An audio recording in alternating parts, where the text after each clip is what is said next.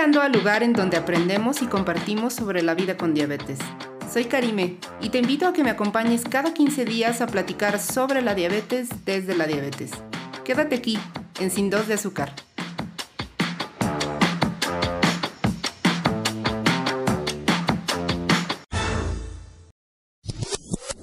Advertencia. Las opiniones, experiencias y comentarios presentados en este espacio son de índole personal y no reemplazan el consejo médico formal.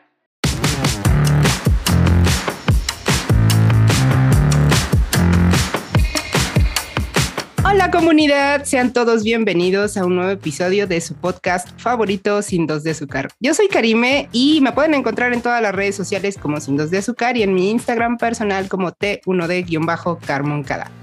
El día de hoy estoy muy contenta porque tengo a un gran invitado. Él es chef y está muy interesado en la cocina tradicional, pero sobre todo Alan es una persona que vive con diabetes tipo 1, igual que yo, igual que muchos de ustedes que me escuchan. Alan, ¿cómo estás? Un gusto tenerte. Hola, hola, ¿cómo estás? Muchas gracias por, por la invitación y la introducción. Saludos a todos los que están escuchando el podcast.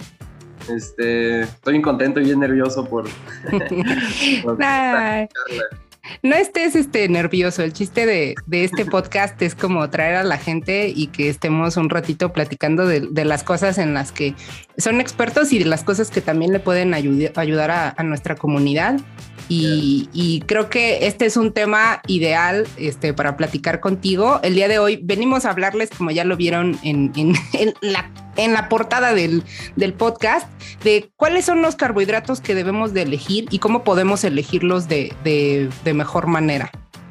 Exactamente. Exactamente. Y creo que lo primero que deberíamos de decirle a la gente que son, qué es, qué son los carbohidratos. ¿No? ¿Te parece?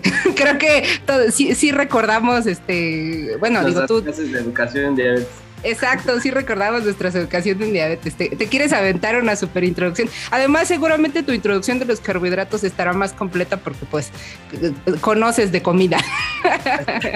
Pues no lo sé, pero sí está muy orientado a nutrición y a una buena alimentación.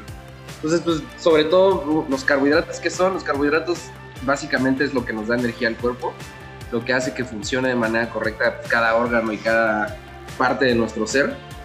Y pues este, hablando de alimentación, son, existen tres tipos de carbohidratos, ¿no? Son eh, básicamente los azúcares, fibras y este, almidones.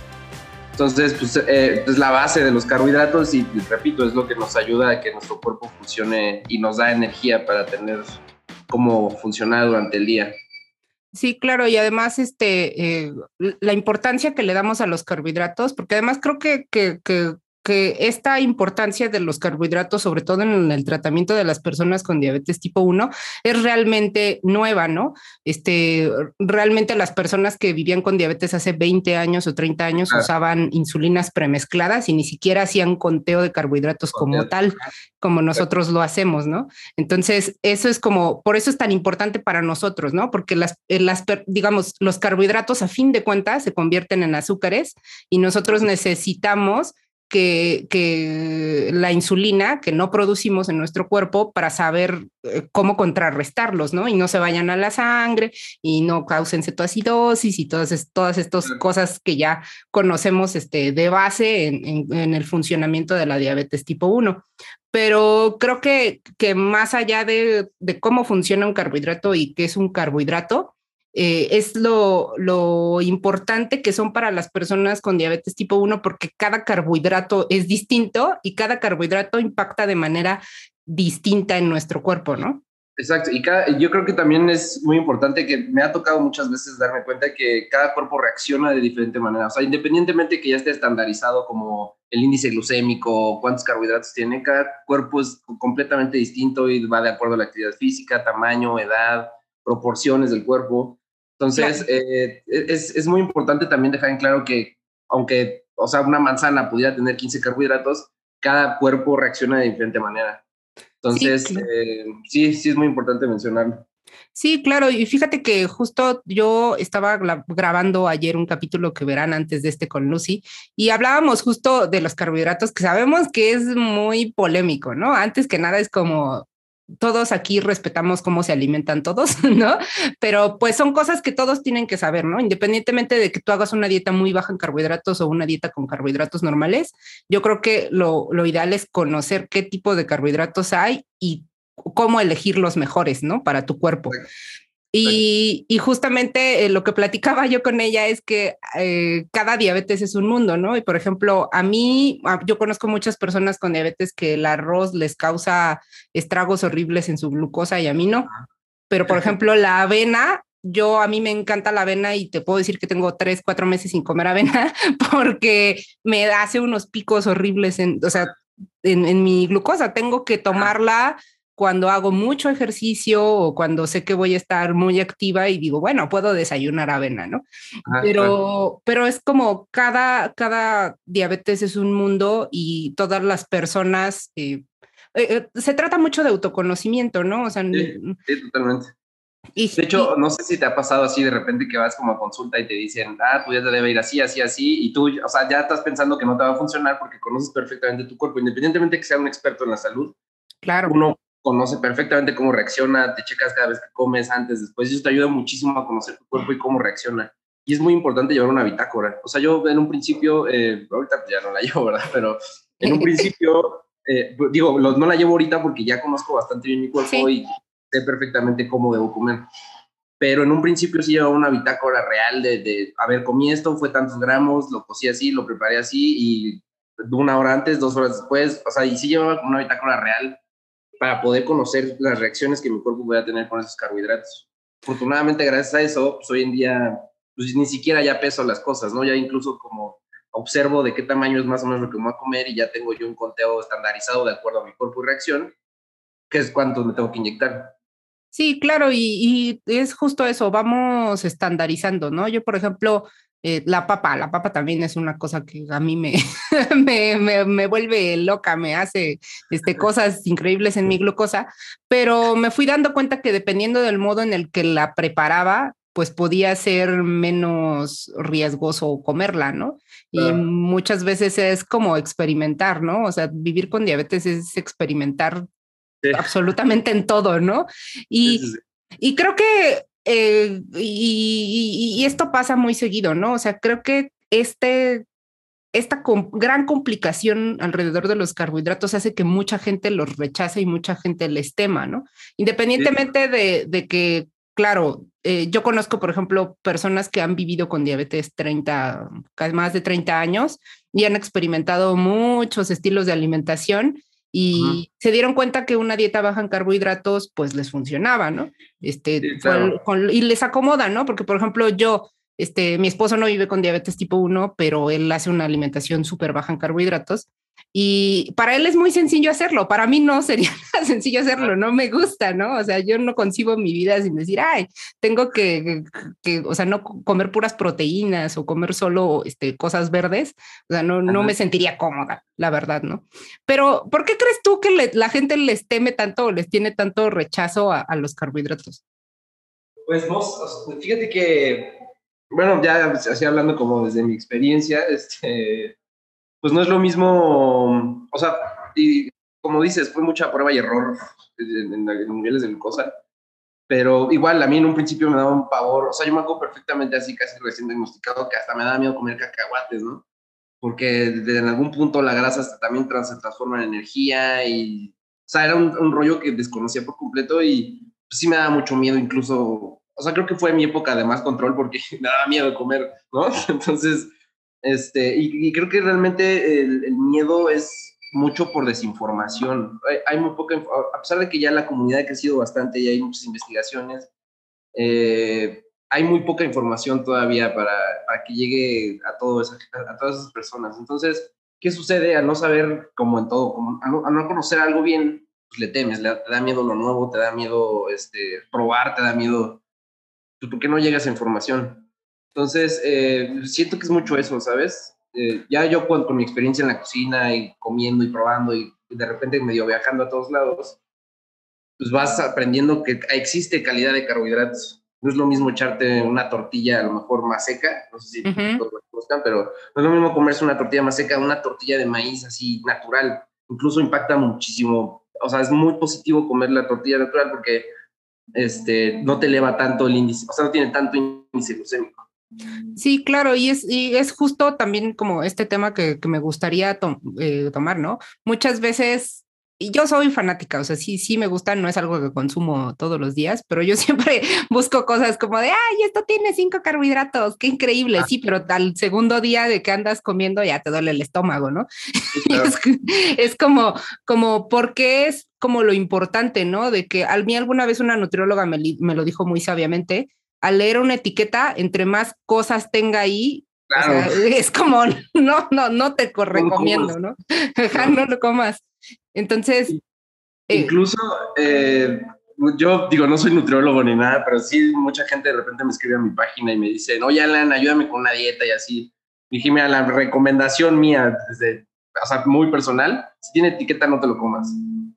o sea, digo, obviamente es más complicado eh, contar carbohidratos comiendo de forma como más natural, pero si tú, o sea, a mí me ha tocado preguntarle, porque de, hecho, justo esa parte de la desinformación, los productores en el campo ya se están así dedicando a hacer esas investigaciones de, a ver, si voy a empezar a vender cosas más naturales y quiero que el mexicano coma bien, pues ya están contratando a gente profesional que les están diciendo, ah, tu producto tiene tanto y así, y ponen unas etiquetas mucho más básicas que a las que estamos acostumbrados nosotros en especial a leer, ¿no?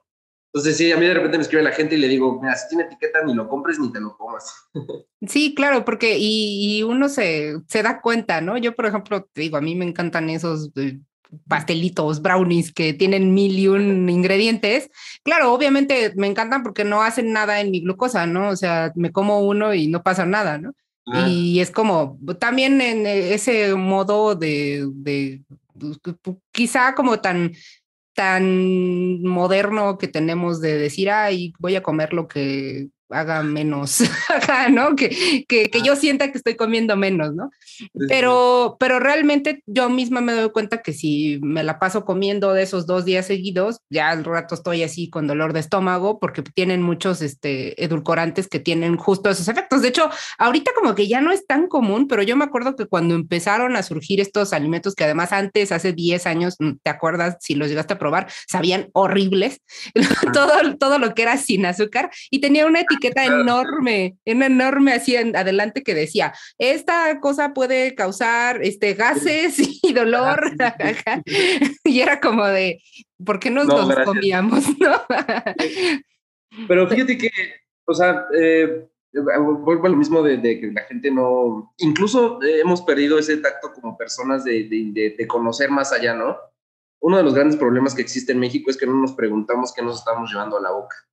Claro. Eh, y entonces, eh, o sea, si tú compras un pan bimbo integral doble cero con 15 semillas y, o sea, así lo más saludable, si tú te vas a la etiqueta, te viene así como, este, o sea, casi te dice pedazos de plástico, este, pedazo de perro muerto, o sea, sí. tienen ingredientes, o sea, es que si te pones a analizar, ¿qué necesitas para hacer un pan? Huevo, leche, azúcar, eh, sal y ya, ¿no? O sea, no necesitas más que de cinco ingredientes para hacer un pan.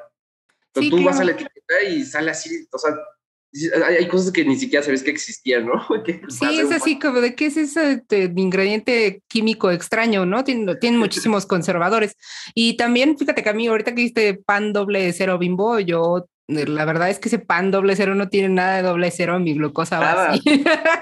No, no, es mucho más que un pan blanco normal bimbo. Sí, claro, o sea, yo he comido pan blanco normal bimbo y mi glucosa se comporta así pues, normal, ¿no? Pero, y dije, ah, voy a probar el pan doble cero. No, fue la peor experiencia de mi vida, además sabe feo. Pero bueno, vámonos a la segunda parte de esto. ¿Cuáles son los carbohidratos que sí debemos elegir? Fíjate que yo, este, además de hacer podcast, escucho podcast porque me gusta, por eso empecé a hacer uno. Y escucho uno de una eh, psicóloga que es, este, trabaja en psicoalimentación, que se llama ¿De qué, ¿De qué tiene hambre tu vida? Y tiene un episodio que hablaba sobre la alimentación no enfocada en el peso en el síndrome de ovario poliquístico. Y este, porque yo tengo síndrome de ovario poliquístico. Pero bueno, total que muchas de las personas y de las mujeres que viven con síndrome de ovario poliquístico, y me incluyo, le teníamos miedo a los carbohidratos, porque sabemos que tenemos mucha resistencia a la insulina, que nos cuesta trabajo perder peso, y está muy de moda que las personas con síndrome de ovario poliquístico tomen una dieta low carb. Y me quedó algo bien clavado que dijo ella, es que mm, realmente no se trata que dejes de comer, se trata de que comas lo que tu cuerpo necesita, porque ah, necesitas de algún modo activar tu metabolismo y que tu metabolismo este, comience a hacer cosas, ¿no? Porque yo sí me daba cuenta que, que, decía, no, es que no voy a comer nada de carbohidratos y desayunaba, no, pon tus cinco carbohidratos, ¿no? Y comía cinco carbohidratos. Y yo decía, no he perdido ni un kilo. Y comencé a hacerme consciente de todo esto y empecé a bajar peso, empecé a subir músculo, empecé, y porque me di cuenta que no estaba complementando toda mi alimentación como debía. Entonces, eh, creo que también esto influye mucho eh, e, en eso, ¿no? No es la cantidad, una vez tú me dijiste, no es tanto la cantidad de carbohidratos, sino el tipo de carbohidratos que elegimos. ¿no? Claro. Eh, fíjate que ah, haciendo un como un paréntesis cultural mexicano, sí. Este, eh, incluso hay una, una mala visión de, de, la dieta mexicana, porque tú hablas de dieta y todos te dicen tamales, tortillas, un chorro de maíz y masa. Y, sí, pero, o sea, va mucho a la actividad física que ellos realizaban en esa época. O sea, imagínate construir una ciudad, pues evidentemente necesitaban carbohidratos en exceso. Y no, era, no es que estuviera mal la dieta mexicana, sino se fue deformando a cierta forma que seguíamos comiendo como lo que construyeron la ciudad y nosotros ya no hacíamos nada, ¿no? Sí, claro. Eh, sí, sí va muy relacionado con esto que dices de que pues, los carbohidratos van de acuerdo a tus necesidades físicas. No es lo mismo la, cantidad de carbohidratos que puede necesitar un albañil a la cantidad de carbohidratos que necesita un godín común en Ciudad de México, ¿no? Sí, claro, totalmente. O sea, es, eh, es como esta parte de la alimentación consciente, ¿no? Que, que, justamente es como yo cuando empecé a ser más consciente de lo que comía, decía, bueno, es que yo no tengo tanta hambre a mitad de, o sea, después, no sé, o sea, la colación que hay entre la comida y la, y la cena, y es cuando hago ejercicio generalmente, ¿no? Y entonces mi nutróloga me decía, bueno, no tienes tanta, tanta hambre, pues realmente no comas o, o escoge por ejemplo, este, comer semillas, ¿no? Cacahuates o, ajá, o algo que, que, no impacte en tu glucosa, pero que tu metabolismo sí, porque son muchas horas de ayuno, ¿no? Sí, claro. Realmente, y estás haciendo ejercicio pues, de mediano alto impacto, entonces, pues tu glucosa y tu cuerpo, y realmente son necesidades que tienes que cubrir en cierto modo y que tu cuerpo lo necesita y lo, lo pide, ¿no? ¿No? Así es. Y, este, y creo que, que, que que aquí eh, me gustaría que nos hablaras mucho sobre todo esto de la gastronomía sustentable, cómo, cómo, cómo funciona y cómo podemos hacerlo parte de nuestras vidas. Claro. Mira, eh, eh, platicando, he platicado mucho esto con, con, muchas personas que tienen como esa, ese, problema de que pues, no se puede, no, no puedo comer del campo y no puedo... O sea, he escuchado muchísimas veces eso y o sea, es, es, la misma, la misma, el mismo razonamiento que comentaba hace rato. Hay que preguntarnos qué nos estamos llevando a la boca y qué es lo que esperamos que nuestro cuerpo reaccione a eso, ¿no?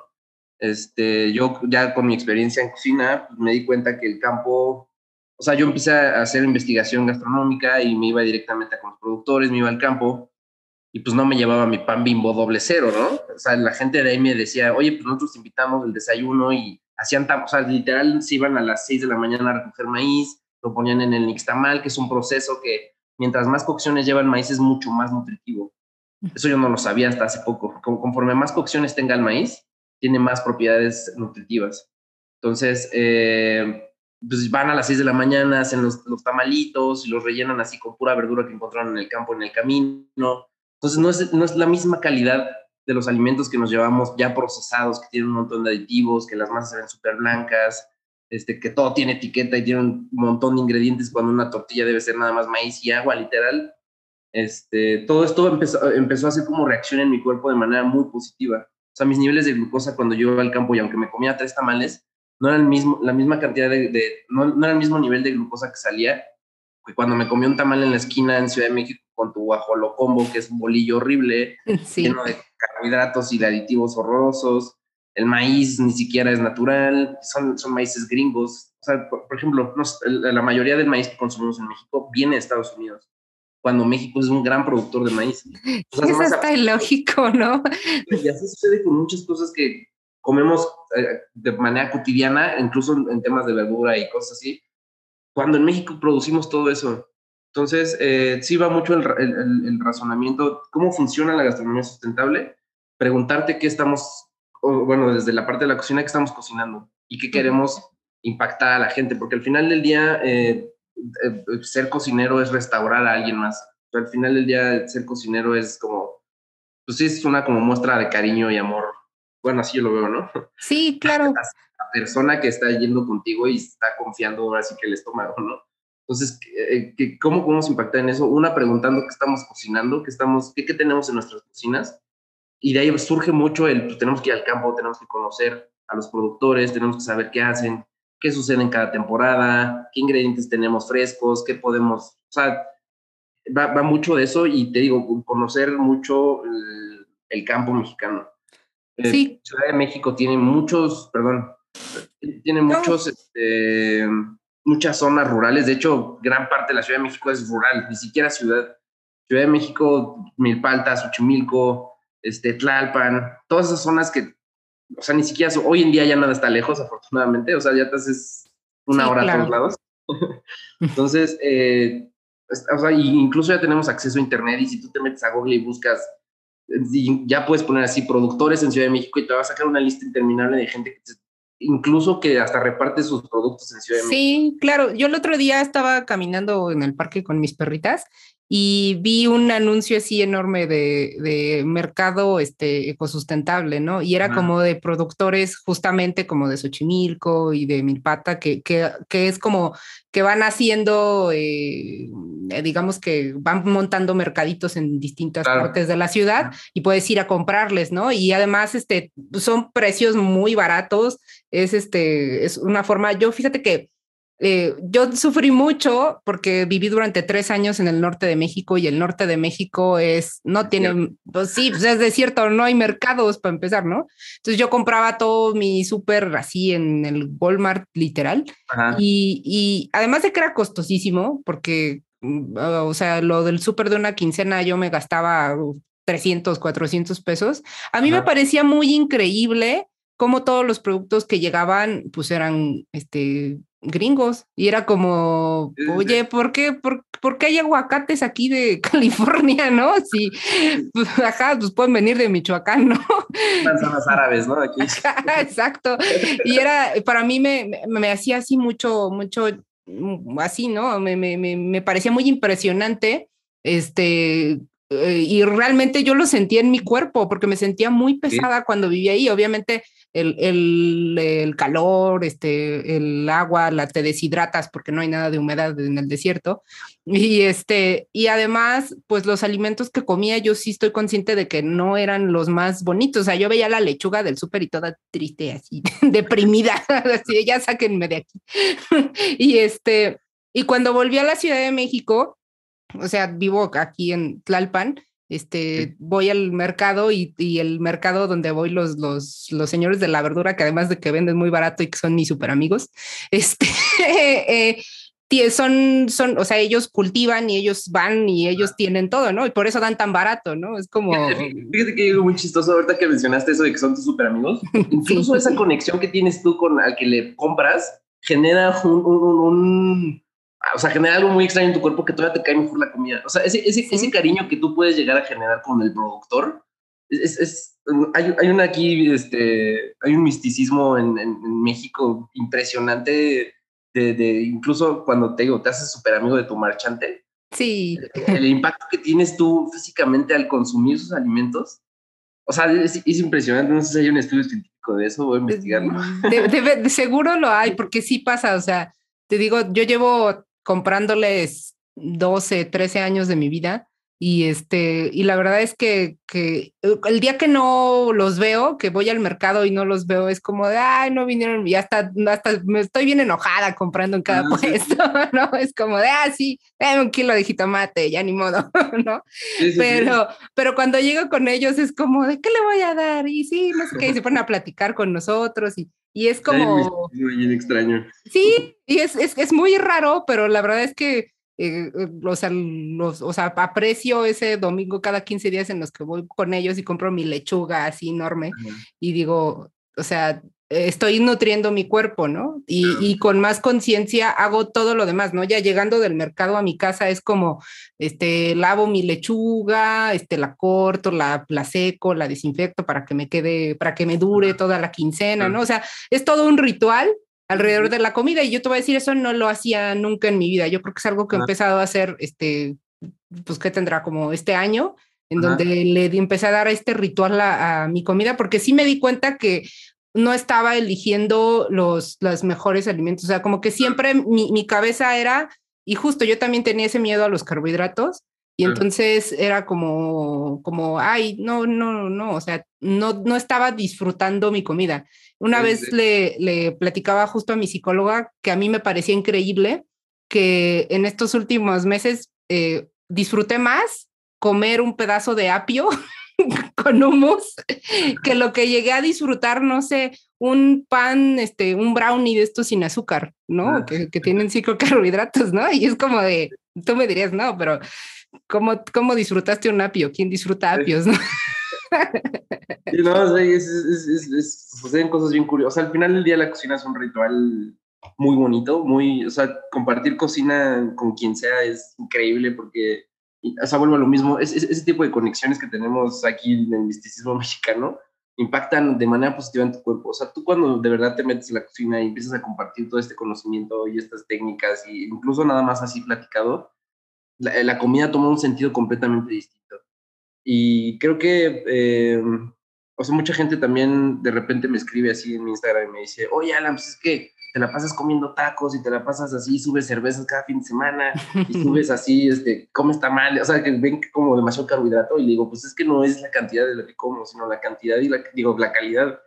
Sí, digo, no es lo mismo echarte tus tres tacos en, en, en, la esquina con doble tortilla y es una tortilla blanca horrible, a comerte tus tres tacos de maíz azul, que sí viene del campo, que no tienen tanto, tantos aditivos que afectan a tu cuerpo. Al final del día, fíjate que eh, también mucho que de lo que me comentan es que, oye, es que es carísimo, porque sí hay cosas bastante elevadas de precio, pero pues, yo siempre hago como este razonamiento de cuánto gastas en, en, Netflix, cuánto gastas en HBO, eh, o sea, todas esas cosas que son banales al final del día, la salud es una inversión, sí o sí, la salud es una inversión, y si podemos nosotros destinar la mayor cantidad de dinero que podamos de manera de lo posible a nuestra alimentación, pues es el mejor, es, es el mejor doctor.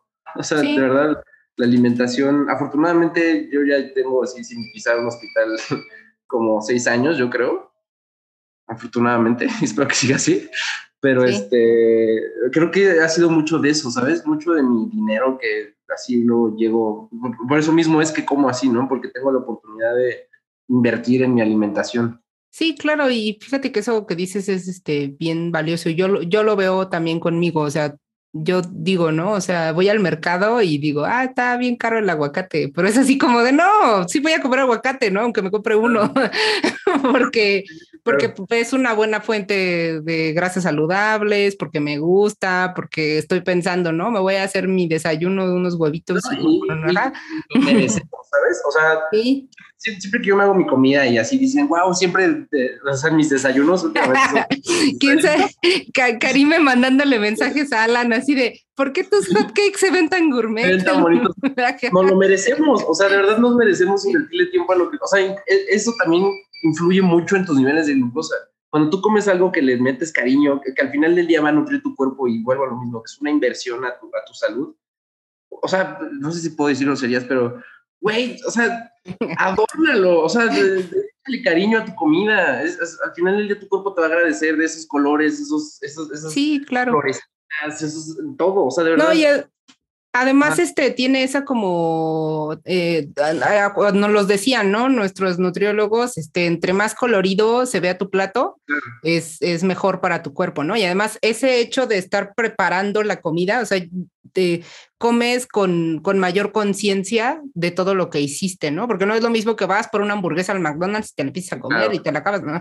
Y, pero el hecho de que digas, ah, por ejemplo, la carnita asada, ¿no? Aquí que es muy común en México, o sea, yo veo todo el tiempo que te lleva eh, la, la carnita asada, un amigo este regio me decía, ¿no? Es que la carnita asada es un momento en el que vas, picas, te agarras un, un, un opalito y, y, es como una alimentación muy lenta, pero, pero llega el momento en el que estás satisfecho hecho y estuviste platicando y, o sea, y, y, fue eh, realmente algo muy este, prehistórico, ¿no? Como decirlo, ¿no?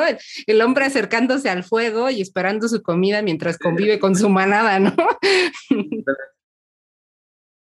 Este, pero sí, eh, es, es, incluso el humo, o sea, te digo, hay un misticismo bien bonito en México que hasta el humo te hace, o sea, al final día el humo es México, porque la cocina mexicana nació a través del fuego, de los humos, de los comales.